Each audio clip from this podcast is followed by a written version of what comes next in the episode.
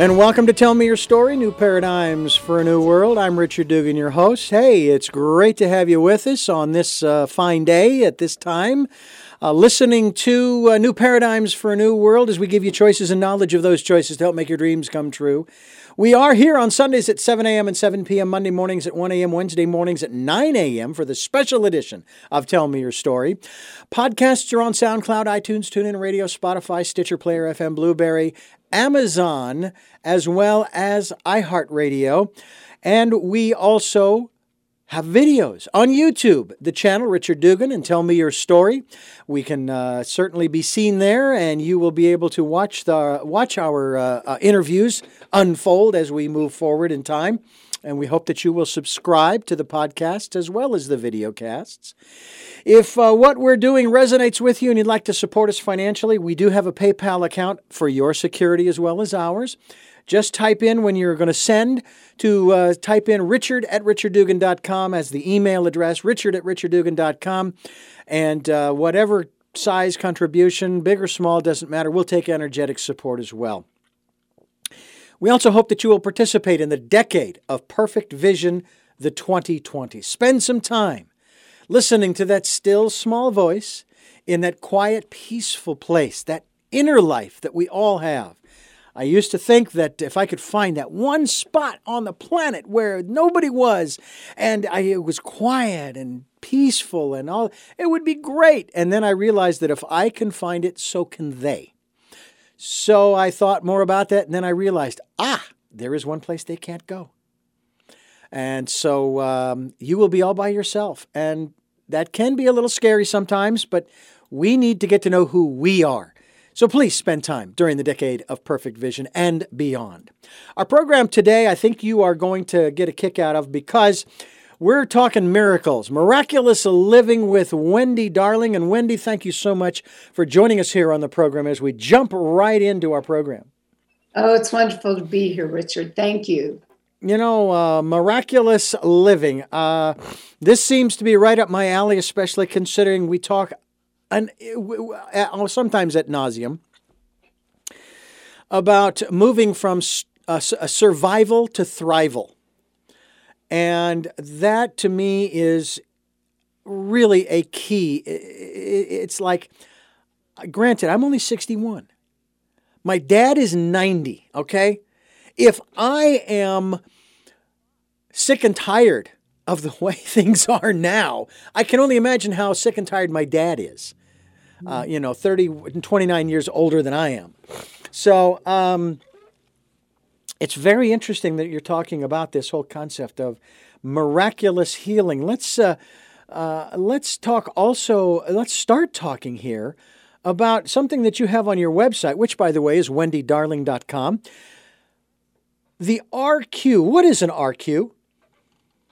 RQ is the relationship quotient.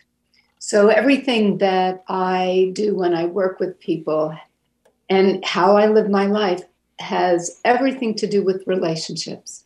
The relationship I have with myself, with others. When I work in organizations, the relationships that people cultivate and are needed within the team, within the organization. So, RQ is a very important byproduct of success. So, for example, we all are familiar with IQ which is supposedly measured intelligence. Mm-hmm. EQ is the emotional radar that is also important to cultivate as we interact with each other. But RQ then puts that together. It's what makes a difference and is critical in how we how we live our lives because as you were saying you know i'm pretty sure we weren't designed to live on mountaintops you know by ourselves and mm. meditate although those can be lovely moments. Sure. Um, but it's all about us being together as a community I use the uh, larger analogy. Uh, if uh, if the uh, good Lord had intended for each one of us, eight billion people to live on individual separate planets, I'm pretty sure there are enough Class M planets in the universe that we could do that. What is the reality? The 8 billion of us are right here together. Yeah. And so that tells me that we're supposed to learn how to work and play and live together uh, and create. And that's part of what this miraculous living is all about, isn't it? It's creating. And you have the miraculous living method that MLM uh, certification as you uh, you know you have. Tell us about uh, about this. I, I, think it's a great name because we're always looking around to see if uh, miracles really happen, and I'm curious what your definition of a miracle is. Yeah, um, for me, and there's a story behind how this all happened as well. Mm-hmm. I never ever thought that you and I much less I would be speaking about miracles in my life um, and supporting others to have that. So for me, you know, a miracle is just something that is either unexpected, a surprise of some sort, but it also could be, oh my gosh, you know, I want to release 10 pounds and I do it. It could be, I want to start a business. It could be, I need to pick up the phone and make a call to somebody that I might have the possibility of offering some work to. It, it can be anything so teeny tiny. You know, a couple years ago, Richard, I had an echocardiogram because my dad died when he was only 56 from a heart attack while wow. playing racquetball. Wow. And so I'm a whole lot like my dad, and I'm a whole lot like my mom, too. So I've been watching that, and I had an electrocardiogram. And that was amazing. I don't know if you've ever seen your heart in action. I had had other tests prior to that, but this one just showed my heart. Just, it was like it is literally running a marathon. It's just working so hard and fast 24 7. And if that is not miraculous, because we don't sit to, around typically going, well, what's working? Is the heart beating? Are my lungs working properly? There, you know, the miracle of the human body, the miracle of our existence, the miracle of opportunities that are present each and every day. Our job is to be observant, to be open, and to welcome them in. Hmm. Well, I I uh, was asked once by my mother if I'd ever seen any had any supernatural experiences, and I said, "Well, if I did, I, I, I didn't recognize them as such." I think about Jesus and his uh, miracles that he performed and how at one point his disciples were saying, Wow, that is really cool. Could you teach us how to do that? And he says, This? Huh. You think this is great? Hey, you guys, this is nothing. You guys are going to do greater miracles than that. And I have to tell you that the greater miracle, as I perceive it, this is what I believe, is transforming our lives. And isn't that what you're talking about? It is. Um, it's about, okay, so each and every one of us in my belief system is created and destined for something special that you and only you can contribute. Earlier in my career, I actually named my business Thumbprints International because I believe, just like our thumbprint, there's no one else like you. You were designed for something special that you and only you can contribute. And that's part of our job assignment in life is to figure out, first of all, what are your gifts? And a lot of times we need to talk to other people because our gifts can be so natural to us that we don't necessarily think it's anything special. And so we need to identify our gifts, our passions, our heartaches, because a lot of times it's our heartache and struggles that actually lead us more into a more purpose filled life and contribution. And so it's our job to cultivate these gifts and skills and talents in a way that we make that special mark in life. We are talking with Wendy Darling. WendyDarling.com is the website. Miraculous Living. We're going to dive into that as we continue here on Tell Me Your Story New Paradigms for a New World. We're giving you choices and knowledge of those choices to help make your dreams come true here on the program. Wendy Darling is our guest. WendyDarling.com is the website. We will be linked to your website as well so people can go there and find out more about the work you're doing. You, uh, before we jump further into the miraculous living part, you have a. Um, a free audio file on your website on the home on the homepage. What is that all about? Um, um, it's really just to give a sense of ways that you can start positioning yourself, the ways that you can start thinking so that you can get the results that you want more easily and quickly. Mm. And and so yes, there's an audio, there's an assessment, there are different things readily available for people to have access to. Now, when you uh, go to the uh, page that has the RQ, the relationship uh, quotient, um, uh, is that right? IQ, intelligence yes, quotient. RQ, quotient. relationship quotient. Yeah, yes. okay. Uh, there are three groups there. Now, do you do all three groups, or do you choose one? Oh, the assessment. Mm-hmm. Is that what you're referring to? Yes, the assessment. To? Yeah. Mm-hmm. Yes, you actually look at all the groups and and you rate yourself within there because what it's doing is it's showing you kind of your natural tendency of how you relate to other people. Mm-hmm. Some people are more outgoing, some people are more introverted. I consider myself a situational extrovert. Um, I love people. I love being with people. I love meeting people until I don't. And I have to replenish. And so I have to have quiet to uh-huh. replenish. Okay. And and so part of that is important because you also need to sense that's the EQ part of how somebody else is. You know, somebody that's very outgoing and um, extroverted, talking to somebody that's a little bit more introverted, has to learn to dial it down a little bit so that you know somebody's not overwhelmed. You don't blow them away. Right, exactly. so it's just a little something to just help you realize how you might be perceived and received yeah. by another person.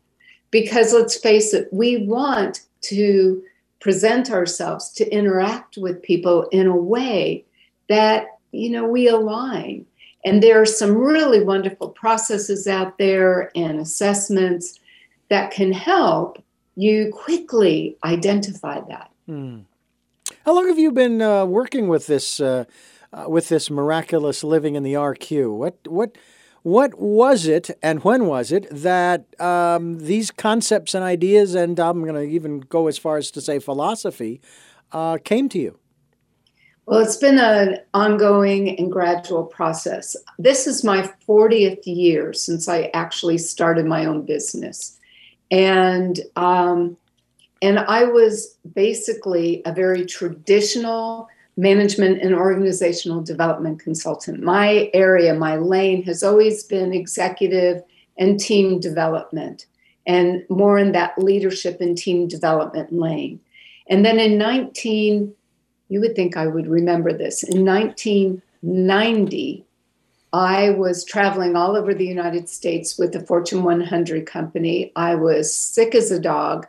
I had no business getting on an airplane and actually didn't quite get on it. What ended up happening was, as I mentioned, I was sick to my stomach. So I went outside the airport to get some fresh air. It was in Dallas, and obviously, way before some of the restrictions that we had today and I passed out. I fell over a ledge and I fell approximately 25 feet. Whoa. Yeah, it was a whoa. I was taken to the hospital. They initially didn't know if they would be able to save my leg. I actually landed on my right leg unconscious. So my right leg was shattered and had to be rebuilt. Um, they were able to save my leg, and it was multiple surgeries. And about 11 months later, that I finally knew I was going to be able to walk again, which I do, I can, and very grateful for that. Mm. I had some back fractures. I was later diagnosed with a traumatic brain injury, and I'll get back to that in just a second. But the real blow actually came around, it started around week four. Well, I was still in the hospital. My former husband came, suitcases packed, saying he no longer wished to be married and even though I take full responsibility for my portion that contributed to that decision, I think you might appreciate that the timing wasn't exactly optimal, not that it ever really is. And the real devastation came months later when we actually went to court. And my former husband, who happens to be an attorney, um, was awarded full custody of our son, who was only four and a half at that time. Mm. And that's when I broke into lots of pieces. Up until that point, I was I was fearless. Somebody said, "Can you do this?" I'm going, "Yes, sure, no problem." Now everything felt very tentative. I felt very vulnerable. My mom was the one that suggested that I might want to learn how to meditate. I was so traumatized. And at that time, Richard, quieting my mind was a complete oxymoron. You know, I just had an extremely active mind, hmm. but desperate times, right? I'm like, sure, fine. So I found I was living in Dallas at the time, and um, I found somebody who was teaching a small group of us in his home how to meditate. And I remember after, I don't know, X number of times of being together, going to him, his name was Michael, and I said, You know, it's really interesting. Every time I feel like my mind is almost going to relax, I get this urge to sing. And he looks at me, he said, Well, sing. And I started laughing. I said, you, you, don't understand. I actually have people in my life who request I not and he just looked at me. He probably did had this similar reaction. He said, Wendy, just see what happens. So I went back to my little place in his home, got into that space, and I allowed this melodic type of singing to come out of me. And for the first time in a very long time, not only did my mind begin to relax, but so did my body. And I was, as I mentioned, I was living in Dallas at that time, and what they say is true. Everything is a little bit bigger. and I had a nice walk in closet, and I was literally in the closet with all of this. And um, little by little, things started to develop. And I remember, again, being back at Michael's house walking by one of the people that also was there. And out of my mouth, Richard, I'm walking past this person and they said, You have a block around your heart. And I'm thinking, Well, where did that come from? Mm. And I'm walking further down the hall, and, and Michael had a teenage son who was hanging out with us, who turns out to be a very intuitive, gifted person. And I hear him somewhere behind me saying to the same person, Hey, you have a block around your heart. And honestly, in that moment, I'm like, What is happening to me?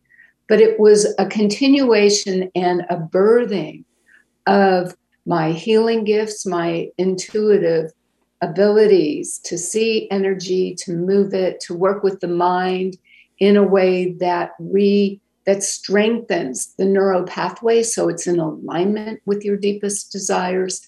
And that has now become the miraculous living method.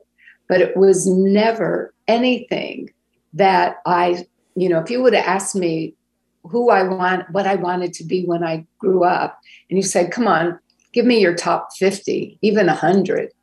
Um, working in the miracle zone would never have even entered my mind. But there's also a story of how even that piece got birthed if you're interested in hearing. That. Well, absolutely. Absolutely. But I'll have to uh, have you wait for just a moment as I remind our listeners we're talking with Wendy Darling, wendydarling.com. Miraculous Living is the conversation piece for today. And we're talking about uh, miraculous living here on Tell Me Your Story New Paradigms for a New World. We're giving you choices and knowledge of choice, knowledge of those choices here on the program, and this is something new. Miraculous Living with Wendy Darling, and uh, we thank you so much for spending some time with us. You have a, continuation, as, as a matter of, spe- of, speaking, of the story that you just shared with us. Go ahead and uh, share that with us now. Yeah, um, I was. Um, I had I one of my best friends, Robin Simons of Crescendo Publishing, was going to assist me in writing my first book, and I, Robin and I had known each other. We had met each other through a mastermind that we were in in growing our businesses. And I referred one of my clients to Robin. And she said, Well, since it's one of your clients, why don't you come to her strategy session? And even though I knew Robin for quite some time, I'd never seen her in action. When we finished my client strategy session, I looked at Robin and said, I want you to do that with me. So we had one of these strategy sessions and we have post-it notes all over the place and and everything's organized and Robin looks at me and she says, "What do you think the title of this book might be?" And I found myself telling her the story that I'm about to share with you right now. And it, I happen to have been raised Jewish. And in Judaism, you give your children a Hebrew name based on somebody who has already been who has already been deceased. And my father had passed away a year, year and a half prior to that at a very young age. And I really wanted to honor my father.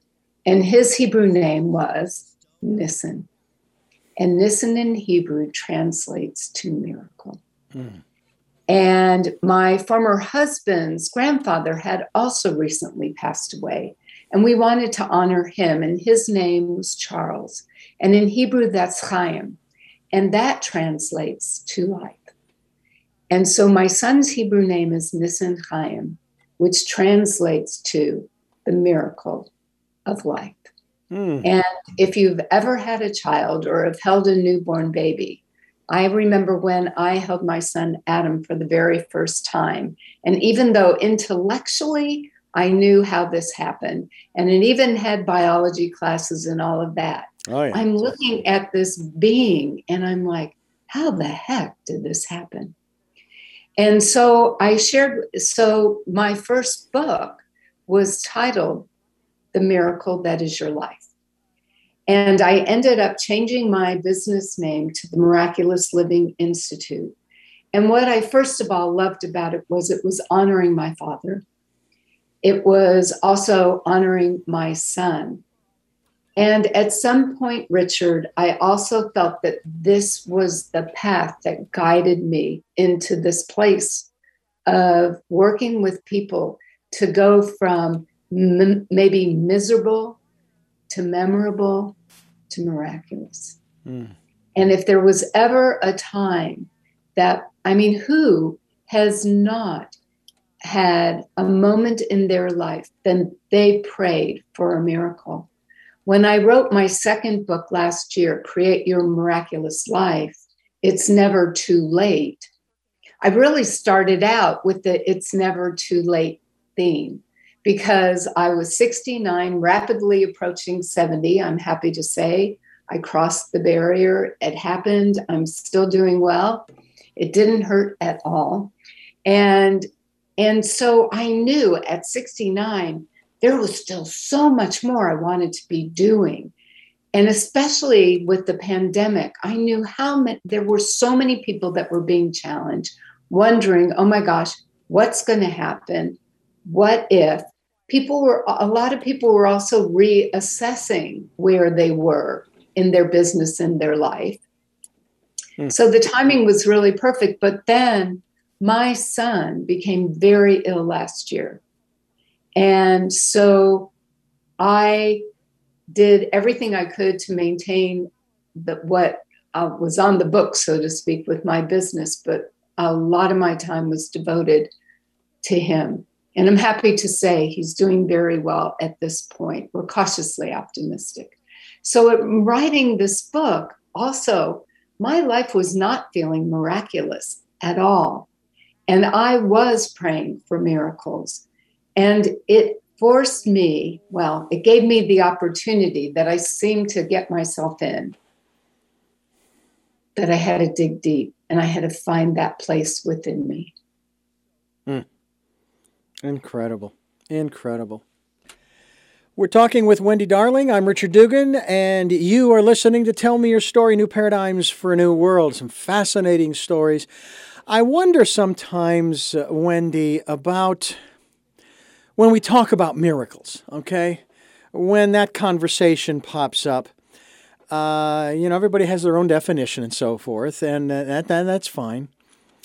I sometimes wonder if uh, first of all, um, I don't believe you when you say you're 70. I'm sorry. Uh, not going to go there. I don't believe you, but uh, I'm not going to argue with you about it. So, uh, and I also know better. That's okay. You know, I'm in denial too. It's all right. Tell me about some of the miracles that have happened in your life as you have gone down this path. Oh, gosh. Well, first of all, you know, I mentioned one of my favorite miracles is my son. Uh, the miracle that I survived that fall, um, the miracle that even though I had a traumatic brain injury, um, it's very possible that that fall, including the brain injury, opened up um, my availability to receive my healing gifts and cultivate them. Um, I, you know, I get to be witness to so many miracles in people's lives.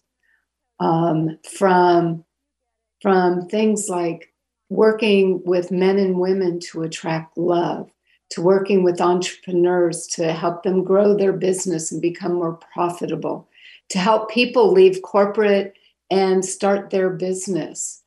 Um, i've worked with children who have uh, learning disabilities and it gets they get freed up i've worked with women who have been abused. And in an extremely short period of time of working with me, they are freed from that trauma. And so, in that sense, it's not just about me, it's about the lives that I'm blessed to be a part of. Because I believe my purpose is helping people fulfill theirs.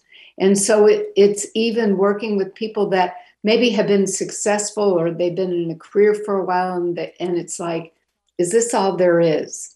And and knowing feeling that there's something else for them and helping them discover what that is.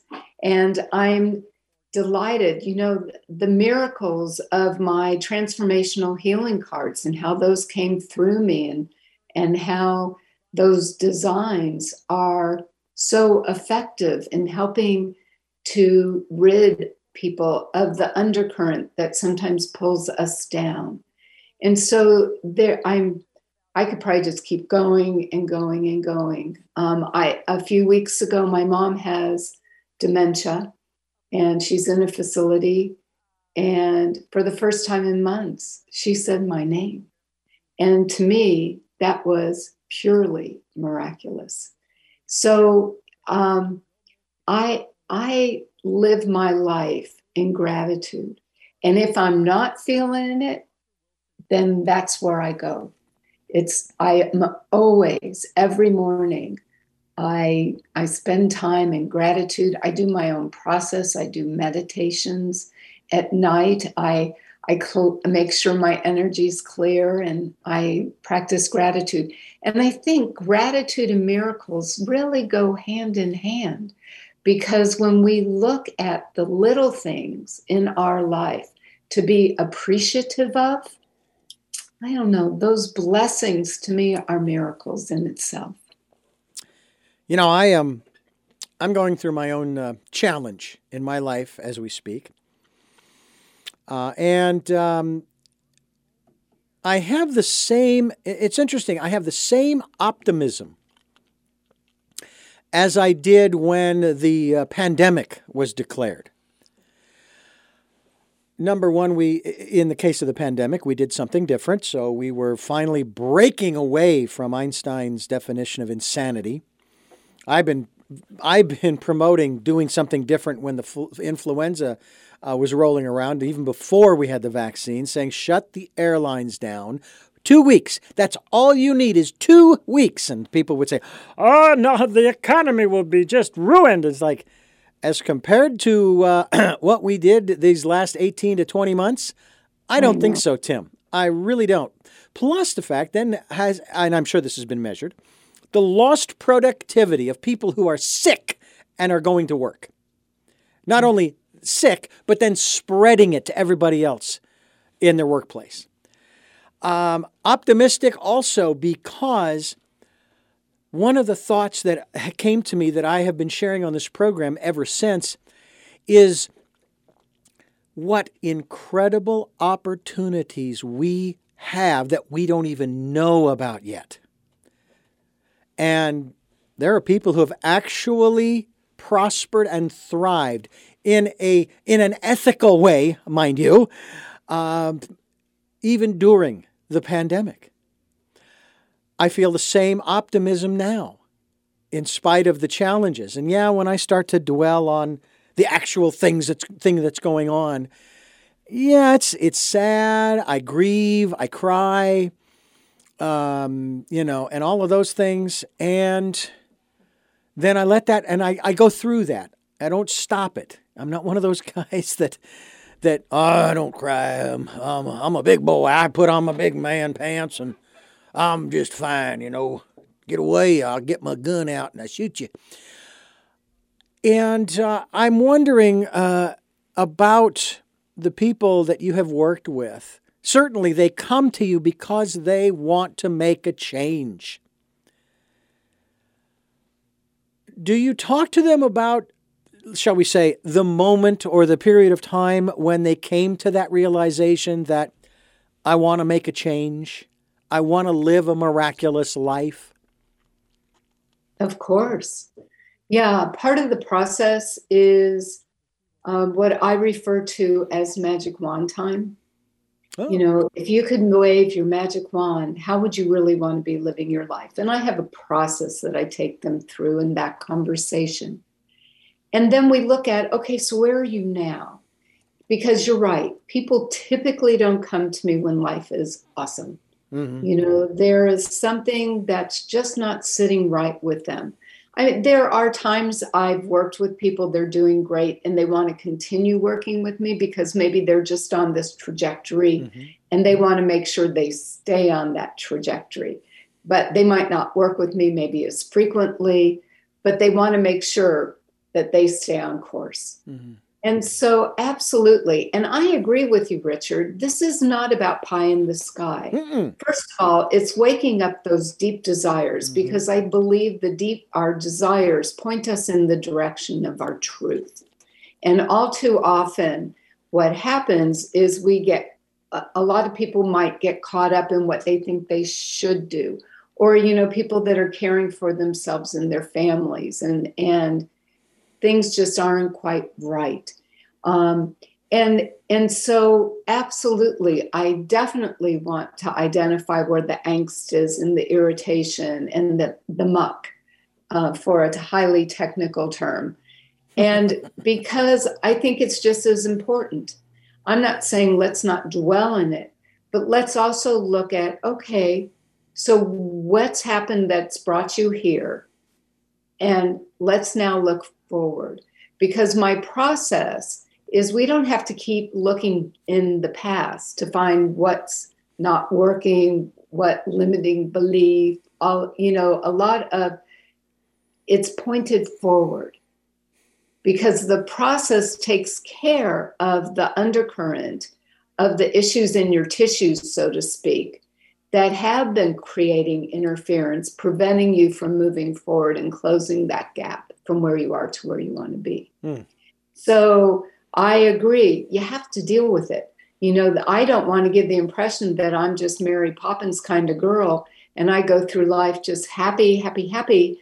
And I'm content most of the time, but I am no different than the next person that I get hurt. I feel you know i i'm very sensitive so i feel a lot of things and i think it's important when you feel frustration it's like okay because there's something inside of you that's saying something's not right. Mm-hmm. what do we need to do to shift and make it different? Wendydarling.com is the website we encourage you to go to. We'll be linked to it as well here on tell me your story new paradigms for a new world. I would like to talk to you uh, now, uh, Wendy Darling, about uh, not only miraculous living, but what are the initial steps? A person comes to you, whatever their state is, and um, they, they want to move forward, whether they're doing great and they want to move forward even more, or they're not doing so great and they want to move forward. Where do you start with them? And you mentioned the question, okay, the first question there What's what's next? Yeah, so first of all, we we design your future where I really like to wake up. And because I'm so intuitive, I can feel when people are right there in their desires or they're more, well, maybe I should do this, or they're too much in their head. I'm really feeling for what's wanting to be birthed. And then we look at the gap. And so part of the miraculous living method is, in fact, I'm able to see where their energy is stuck in their in their body in their energetic system. And when i say that what i mean is when we've had a disappointment a hurt a heartache um, a frustration whatever it is um, i'm able to see where it's disrupting your natural flow. Mm. and i'm able or i should say it comes through me and we're able to release that but a very important part of the process is also what I refer to as brain training. There are a lot of wonderful people out there that do release work, but if we don't work with the mind to have it working in your behalf, you risk defaulting back into old patterns. You know, a very common one is people who release weight and then they gain it back because they haven't they haven't actually rewired their mind. Mm. So part of my process actually works with either strengthening an existing neural pathway or creating a new one. So your brain is working in alignment with your desire. And there's a process in how I'm able to identify what those are. People work with these in between sessions with the process. And then it really is taking what I also refer to as inspired action. Um, and by inspired, it doesn't mean you're always, woohoo, I can't believe I get to do this today. But you just know that that's your next step. And so we really look at incremental steps, what they are. I get to be a, an accountability partner with them. And it ends up being kind of like a Rubik's Cube of sorts mm-hmm. where we get you into complete alignment because life can sometimes throw us off a bit. We get into alignment. And I help people also really dial up their intuition. Because let's face it, when we have that, that's the best executive coach that you can ever have.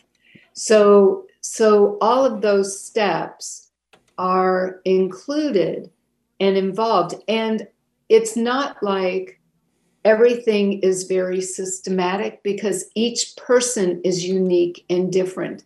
So it's not like you're coming into my world, I come into yours. Hmm. And, and then I also have a process called a results accelerator. And I have 10 areas of life. And what I discovered many years ago is if we test for what's the kingpin so to speak the the domino that's going to knock everything else over easier we want to put some effort into that first. So for example a person came to me their business had he was flailing in his business and he couldn't understand what was happening. His results accelerator was he was supposed to start dating and I want you to know that me, the person, would never have suggested that. I would have said, listen, let's get you up and running. Let's get your confidence up a bit. And sure, and he was hesitant. I said, well, let's just trust the process. And honestly, within just a couple, three weeks, he connected with this woman online. He was in Costa Rica, she was in Brazil. Shortly after that, he gets this huge contract he w- and he was doing the type of business he could work anywhere. He ended up moving to Brazil. And so there are situations like that. You know, somebody that came to me to release weight and because their friend had released 60 pounds working with me in a relatively short period of time. Mm. Her entry point was her career. She didn't like that. She mm. said, I didn't come to you to talk about my career. And again, I said, let's deal, let's trust the process. Turns out she was very unhappy and helped her with a resume in three weeks, new job, right? I mean, it happened that fast. Guess what happened when she started working in a new job? The weight started to release. Hmm. A lot of people put that weight on as protection too. Of course. Because of all of the stuff they've been through. Yeah. Absolutely. All I can tell you is help me, Wendy. Help me, help me. Wendy Darling is my guest uh, here on the program. WendyDarling.com is the website, and we hope that you will go to her website and find out more about her and Miraculous Living. This is Tell Me Your Story New Paradigms for a New World. I'm Richard Dugan, and I'm thankful that you have joined us. I'm thankful that Wendy, Wendy Darling, has joined us. So we are linked to her uh, website as well. And uh, you can hear these podcasts on SoundCloud and iTunes and TuneIn Radio and Amazon and Oh, let's see, iHeart and a bunch of other places. We're also on YouTube where you can watch these interviews, and we hope that you'll go to the websites as well and subscribe to the podcasts and videocasts as we continue here. Tell me about uh, how your family has uh, responded to the work that you do, because this is rather extraordinary work that you do. Oh, that's an interesting one. um, I don't think they understand what I do, most of them. When my son was younger, he really kind of was fascinated by it. He even designed a couple of the transformational cards years ago.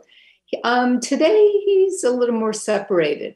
So I'm very much the different one in my family. Um, my at one point, my mom hurt herself. This was many years ago already, and so I did some healing work with her, and she just looked at me because at that point I hadn't really shared with her, and she went, "Oh my gosh, all three of my daughters are healers." Because I do what I do. My youngest sister is a doctor, so a traditional person, and my middle sister is a rolfer. And and so, you know, for three girls coming from a very traditional background, we all have very interest have had interesting careers. So yeah, I'm definitely the different one.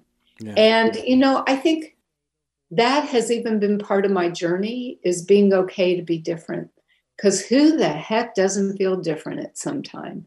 And my examples and my stories are a little bit more extreme than many people. But I like to share that because if you're feeling different about something, if you're feeling shy about something, when I do my sound healing, which is part of a three part process with um, the miraculous living method, I still can get shy you know even today. And there's every now and then there's that little that little girl that's going what are you doing? And it you know it's it's a split second and i'm like whatever.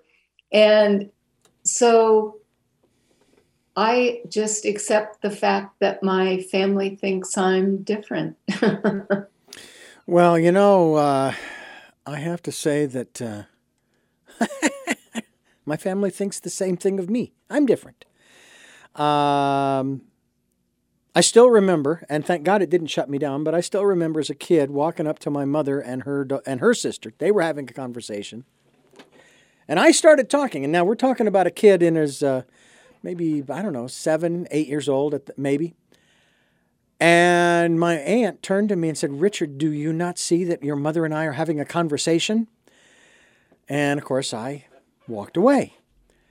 Uh, and I remember it. I, I wasn't traumatized by it. I was just being told when adults are talking with each other, don't come up and try and, and interrupt. Mm-hmm. So over the years, I've learned that uh, you want to let people speak, and uh, and you'll get your turn. You will get your turn. Mm-hmm. And that's the beautiful thing about this program is that we have people on here who have so many different and diverse, I'm going to say modalities for help healing, uh, for helping, uh, for transforming lives, and yours is just one of many. Uh, how did you develop these techniques? I mean, it doesn't, it sounds to me more along the lines of, uh, you your intuition guided you into these techniques rather than reading it from textbooks or go, taking a college course. Uh, I, I, can go learn chiropractic. I go to college. I can learn chiropractic. You know, or Rolfing or massage therapy. You know, those you don't. You know, they say you don't want to do those with intuition. You know, you. Uh, but I'm guessing that that's that's uh, how you were guided, and some might even say, okay, intuition, and maybe it was channeled. Yes. Um, you know, as I mentioned, it was a gradual process. Yeah. First of all, I do have degrees, and I am what by certain standards highly educated. I did not go to school with what I'm doing. However, some of my skill base help me structure things, organize things, um, and even you know as I because I used to create and on occasion still do create training organizations. Well, I started in the 90s also creating personal growth programs. So, um, so I was able to blend my worlds very easily and nicely. And I think it actually has served me that I do come from a traditional background because um, I'm pretty grounded. I'm fairly realistic. And yet I do some things that can really make results happen so much easier and faster. And we are at a critical, pivotal time in our world that we need everybody stepping up and stepping out even more. And so, if I can play a part in helping to facilitate change for the positive, then uh, I'm beyond grateful. I have been through a number of different programs. Uh, going back to the 80s, I went through a program, a personal growth program called LifeSpring, which was an outgrowth of EST. Yes. In Phoenix, Arizona, the founder, George Addair, had a program called Omega Vector, and it transformed into Delta Vector. His main focus was the zero point with, I believe it was uh, Teilhard de Chardin, uh, and um, many other teachers. And uh, I have just found it fascinating. Is there one particular is there one particular philosophy that you that you personally adhere to, or is it, uh, in, in my instance, I refer to myself as a metaphysician. Okay. And I love the Baha'i phrase if you accept one of the messengers of God, you accept them all. If you reject one of the messengers of God, you reject them all. Where are you coming from from the from that philosophical perspective? You know, I think what comes to mind is what I ended up writing my graduate school thesis on, or whatever that test was that I took so many years ago that I don't even remember what it's called. Um, and I ended up writing about do what works. And even back then, because they wanted me to proclaim my philosophy of psychology. And I was not able to say, I'm a this because even way back then, I was recognizing that people that come to us are unique with their own unique experiences and their own unique needs. And my job has always been to come into their world and figure out what to do. Mm. Even when I've gone into organizations, I'm, I always believed that the genius, the answers are already in existence in that organization. My job has always been I'm a very curious person to, to ask questions, to pull it out and work with it so that they find their solutions. And so my philosophy is do what works.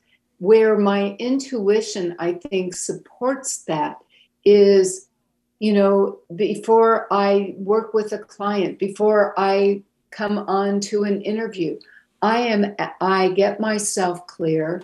I have an intention that please guide me to ask the questions, say what needs to be said that will most serve those who I'm engaged with, your audience, whomever. And and so I have learned to trust that. And so in that sense, I'm non-denominational I um, am obviously very spiritual. And um, I'm just here in support of people living their fullest, what I refer to as a miraculous life. Mm. A miraculous life, miraculous living. And Wendy Darling, our guest here on the program. This is Tell Me Your Story New Paradigms for a New World. You know, I have, um, what I find interesting myself is uh, a lot of the different ways in which people think. And I'm gratified at some of the people I've come across who even though they do adhere to a particular philosophy, which again, which is fine, there is no, uh, from my perspective, there's no right one.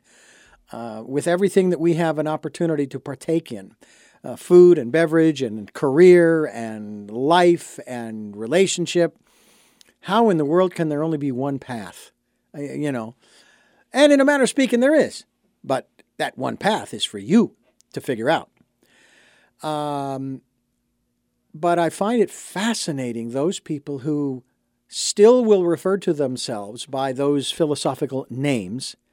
And yet, when I have them on the program, they're sharing with me things that are so far outside the doctrine and dogma of that philosophy. And I'm thinking, there's still hope for the world yet, you know, because they're not living with inside, inside the lines. And they've said, look, this still serves me, sort of, kind of.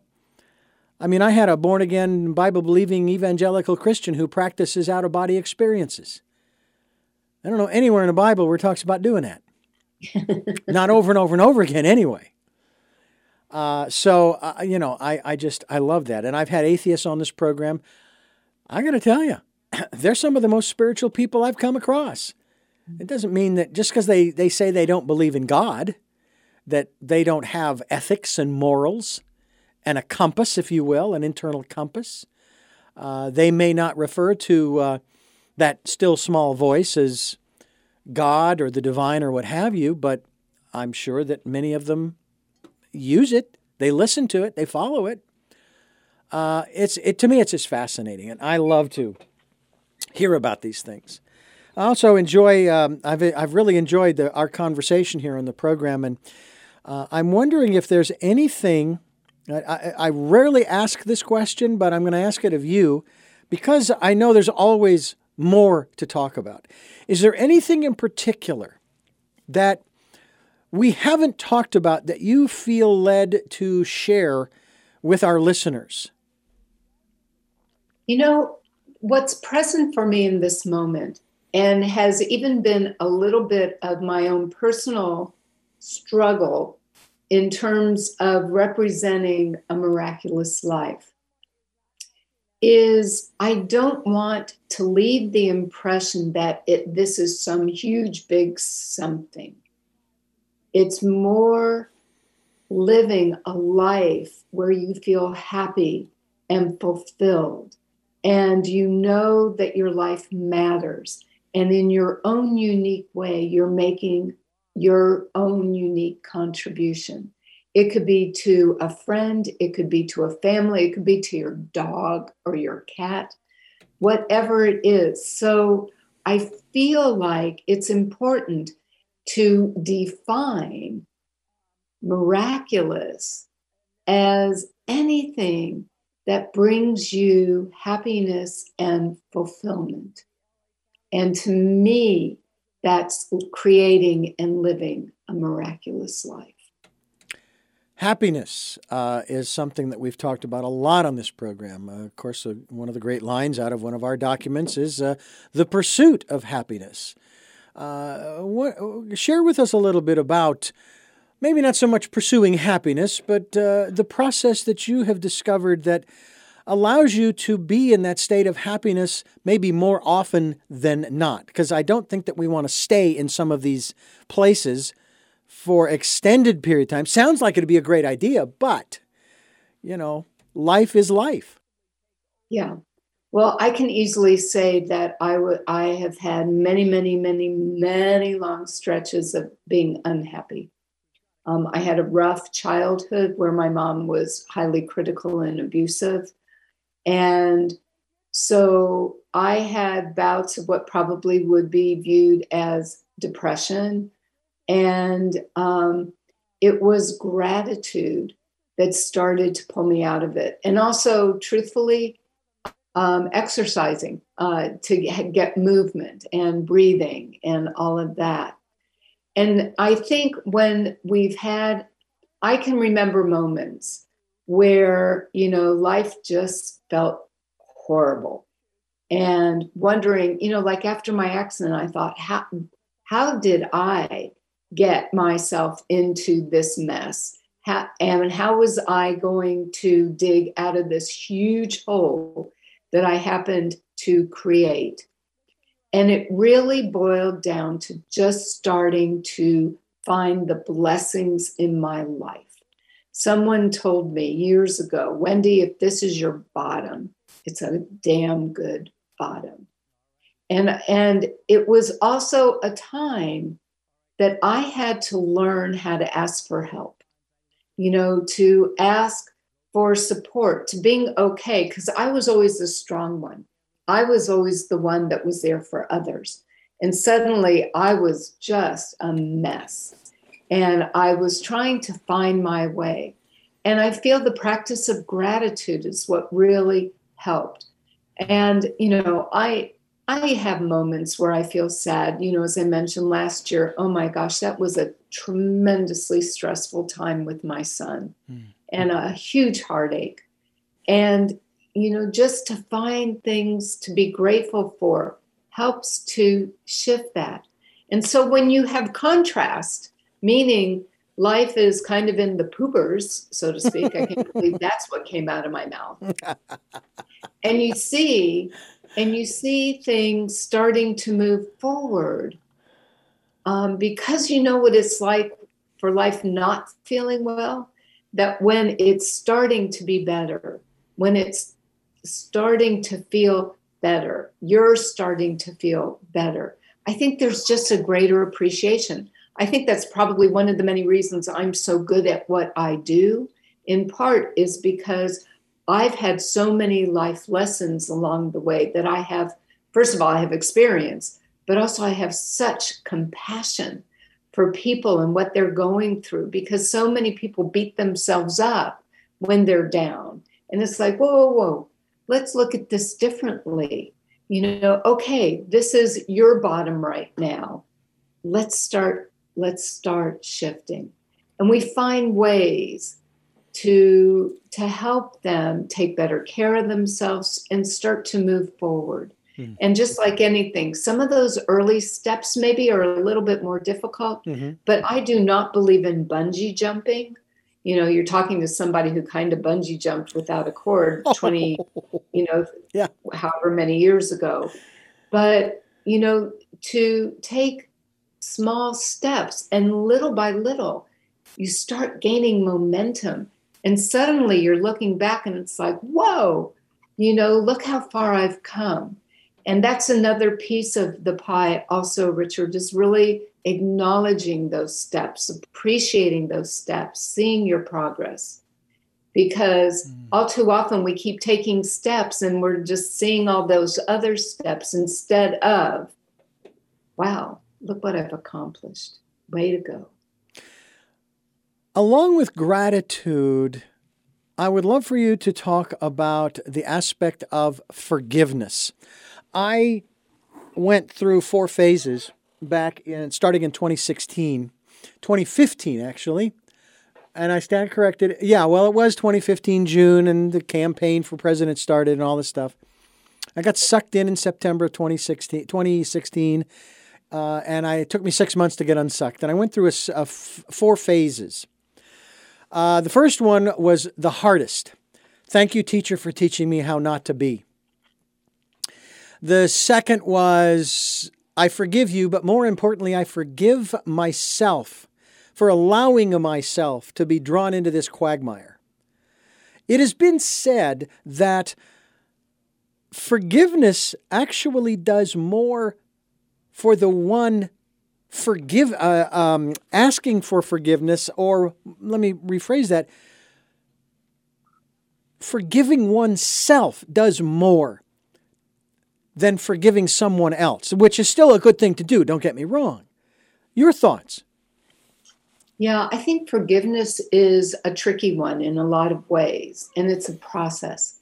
It's not like a one time and it's done. Mm-hmm. And so, so I think it's it depends on the circumstances. It depends on your awareness. It depends on the process that you're using for forgiveness, and and so for that reason, you know, it can be like an a layer like artichokes, you know, or an onion and so you get to a certain place, but then you find, ah, there's still more to forgive.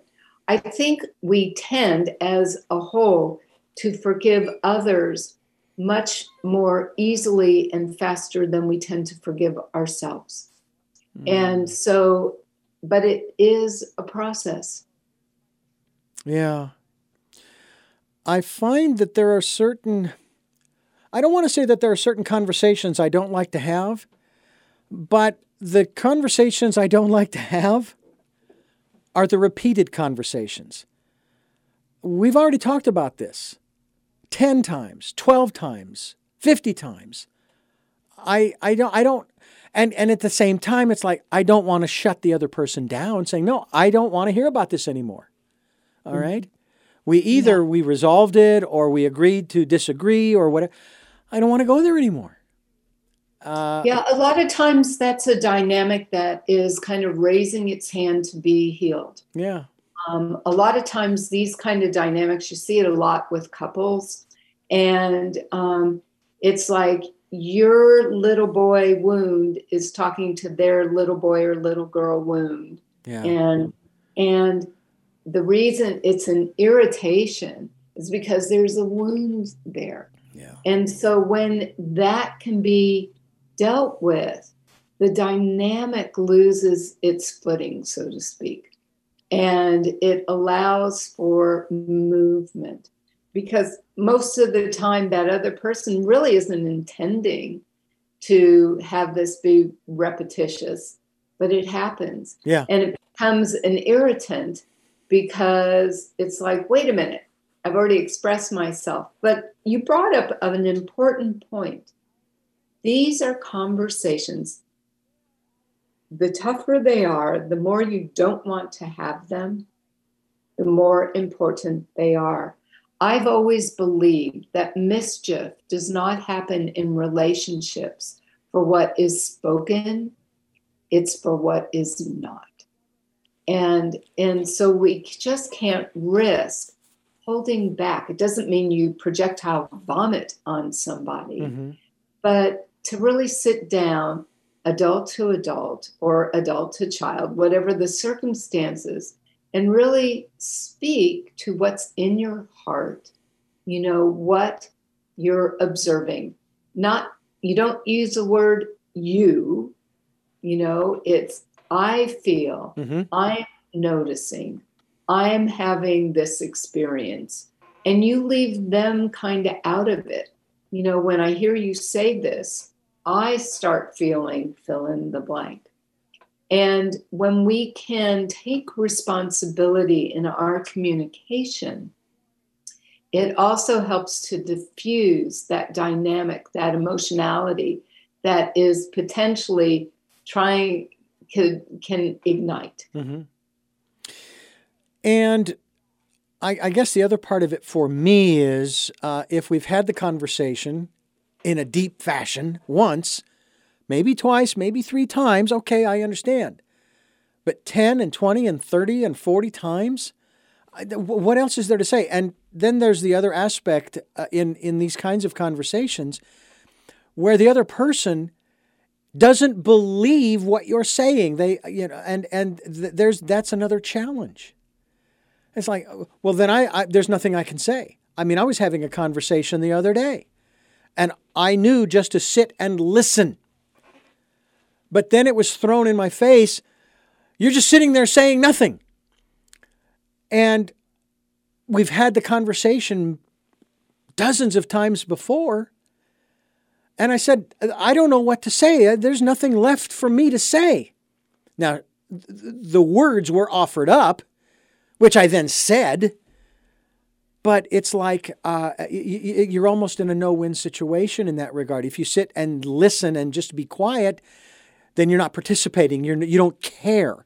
Then if you do say something, it it is it is interpreted through whatever filters that person has, and it's like it's a lose lose for you and they are in control of the dialogue. They're in control of the dynamic, if you will. And it's not to say that, let's say in my situation, that I want to be in control.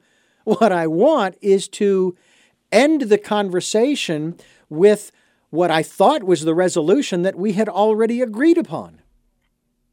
Does that make sense? Yeah, yeah I think that's the benefit of, of a communication 101 skill of active listening, where you take a time out, so to speak, and say, So, what I'm hearing you're saying is, and you paraphrase it back. Because what happens in situations like what you're talking about, Richard, is there's something that that person doesn't feel they're being heard. And everybody it has nothing to do with agreement. They want to feel heard. Mm-hmm. And at least from that position, then you can say, I know you're thinking this, I know you're feeling this. Mm-hmm. And then you can even say, and I'm sorry that you're feeling this way. And I honestly don't know what how to respond to that. I'm going to throw one other dynamic in there, or if you will. Okay. Substance abuse. And then trying to communicate with the person who is abusing substance. Mm-hmm.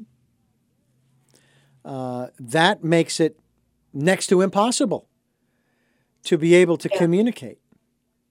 That's possible. Absolutely. You know, now you're getting that's a whole different ballgame. Right. Okay. I will, and I um, will admit that my previous marriage, uh, my former husband, unbeknownst to me, was a very high functioning alcoholic mm. and kept it under the radar for the longest time until we got married. And then the lid popped off. And um, it, we actually went to somebody, worked with them for just a little bit. But, you know, one day he said, I'm not going to change. Mm-hmm. And I said, That's okay. I'm not going to live this way. And and so I think the accept, you know, somebody who's chemically dependent has to want to make a change. Yeah. And if they are not interested in that, and if it's against, you know, I happen to be one of those people, it's not a judgment. I don't like to be with people that are drinking a lot or whatever. That's just it's not me. Yeah. And um and so sometimes those relationships, you know, relationships really have reasons, seasons, and a lifetime, as the as they say. And as sad as I was that this was how our relationship turned out, it was also a great opportunity for me to stand up and speak what was important to me and in my life. Mm-hmm. And in this case, it meant completing a marriage and walking away and saying, and I actually remember saying, I will walk this earth alone before I live a compromised life like this. For me, I don't like losing control. I drink, but it is not by any means to that level. And it's because I don't like to lose control. Mm-hmm. Uh, I, I want to be uh, uh, fairly uh, holding on to the reins of, of, of my equilibrium, if you will. It's not fun, you know. Um, but I know there are people that they just, whatever the substance is, alcohol or otherwise. Um, this, and I know this part of it was kind of off into a, another realm, but I appreciate your talking about it. Sure. Uh, it's uh, something that we all, in at some level, we deal with. I'm with you. I don't like being around people like that. That's why I don't go to bars, because I'll be around those people. unless the bar is you know, relatively empty, you know, early in the afternoon, maybe. Um, plus the fact I was walking State Street, which is our main drag, if you will, our main street here in Santa Barbara. And uh, I was walking past some of these, uh, the bar restaurants, and man, they were loud. That's another thing. I, I, I work in this business, and one of the things I promised myself I would never wear headphones and crank up the volume because I knew too many of my peers who had hearing problems. Mm-hmm. You know, that kind of thing. Anyway, Wendy. Uh, Wendy Darling is my guest, and uh, I am Richard Dugan, and this is Tell Me Your Story.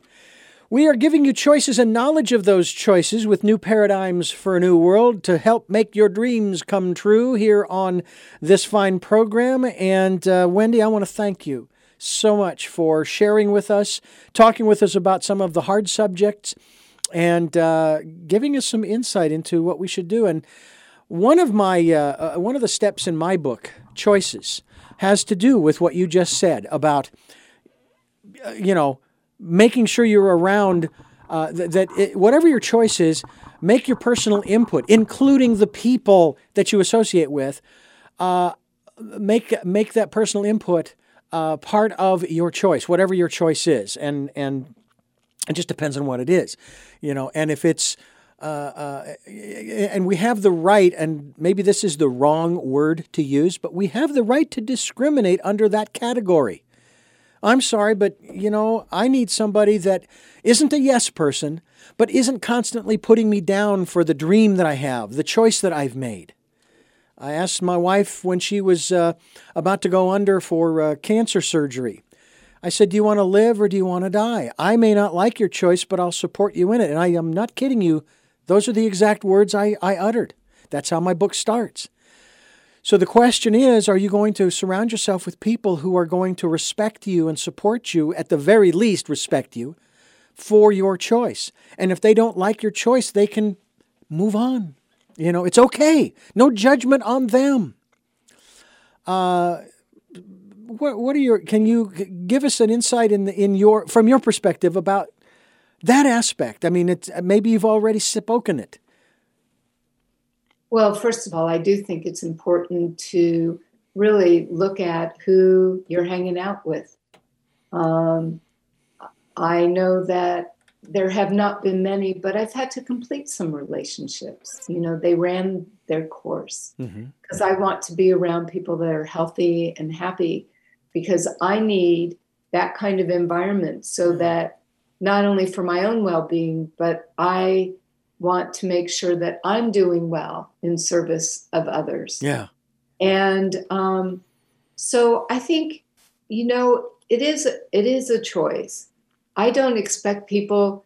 I mean, it would be nice, but I know not everybody's going to love me not everybody's going to agree with me. Right. I'm not even trying to be that. I just want to reach the people who I can best serve and support because I've been put on this earth to make people's lives easier. Everything that I do is simple and easy. I believe in those two pieces a lot.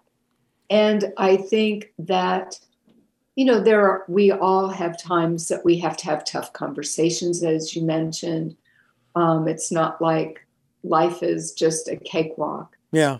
But but we do have choices. And if you're suffering, that too can be a choice. You don't have to suffer. If you you know there are ways that you can shift and change. You know that's why there are people like us. Yeah. And so um, so please know you always are at choice even, especially when you don't think you have one. And that's one of the things I, I am saying over and over again. We bring you choices and knowledge of those choices to help make your dreams come true. And I don't care what your circumstance is, you always, always, always have choices. And my favorite example of that is Nelson Mandela, sentenced to 25 years in prison. And he even talks about how he made a choice. He says, I can keep going down the road I'm going and uh, the road of destruction, or, and the next thing you know, he's the president of South Africa because he made a different choice. He says, I don't want to be that person anymore. Uh, again, I thank you so much for joining us here on the program. Oh, it was my pleasure. Thank you, Richard. I have three final questions for you before we wrap up. Before we do wrap up, though, I need to talk to you, my viewers, my listeners, uh, the podcasts and the video cast. They're on the podcasts on SoundCloud, iTunes, TuneIn Radio, Amazon Music, as well as iHeartRadio, and a bunch of other locations. We are also on YouTube where you can watch these videos.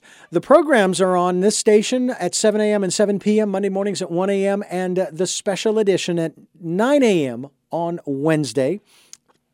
And we stream at those times at richarddugan.com. So you can listen to them at those times, or you can go to the podcast or the videocast, whichever you choose. If you can support us through PayPal, thank you, thank you, thank you. We'd greatly appreciate. Just put in when you're sending uh, the email address richard at richarddugan.com. That is uh, that's all you have to do, and we have that for your security as well as ours. And definitely participate in the decade of perfect vision and spend that time with that still small voice, your intuition. As we wrap this program up, my first of three questions that I ask all of my guests, you may have addressed them to some degree during the program, but I like to ask them directly. The first is Who is Wendy Darling? oh, gosh. Um, I'll just say very simply she is a woman with a huge heart and wants people to be living happy, healthy, and miraculous lives. What is it that you uh, hope to or want to achieve through the work that you're doing now? I think I just said it. I want people to, um, you know, I want people to um, be obviously healthy and happy, wealthy, but also making their special contribution in life. I believe that when we all pull together and and contribute in our own special way, that's when we can have heaven on earth. And finally, what is your life's purpose? My life's purpose is assisting others to be living theirs, what I refer to as fulfilling their divine destiny. Again, thank you so much for joining us. And I thank you for joining us, for listening and watching. Tell me your story. New paradigms for a new world, giving you choices and knowledge of those choices to help make your dreams come true. Again, the website is wendydarling.com. We'll be linked to her website as well. And it's miraculous living that we're going to shoot for, folks. So uh, be part of that whole, uh, that whole uh, um, uh, uh, change and transformation. Until our next broadcast, podcast, videocast, love to lol.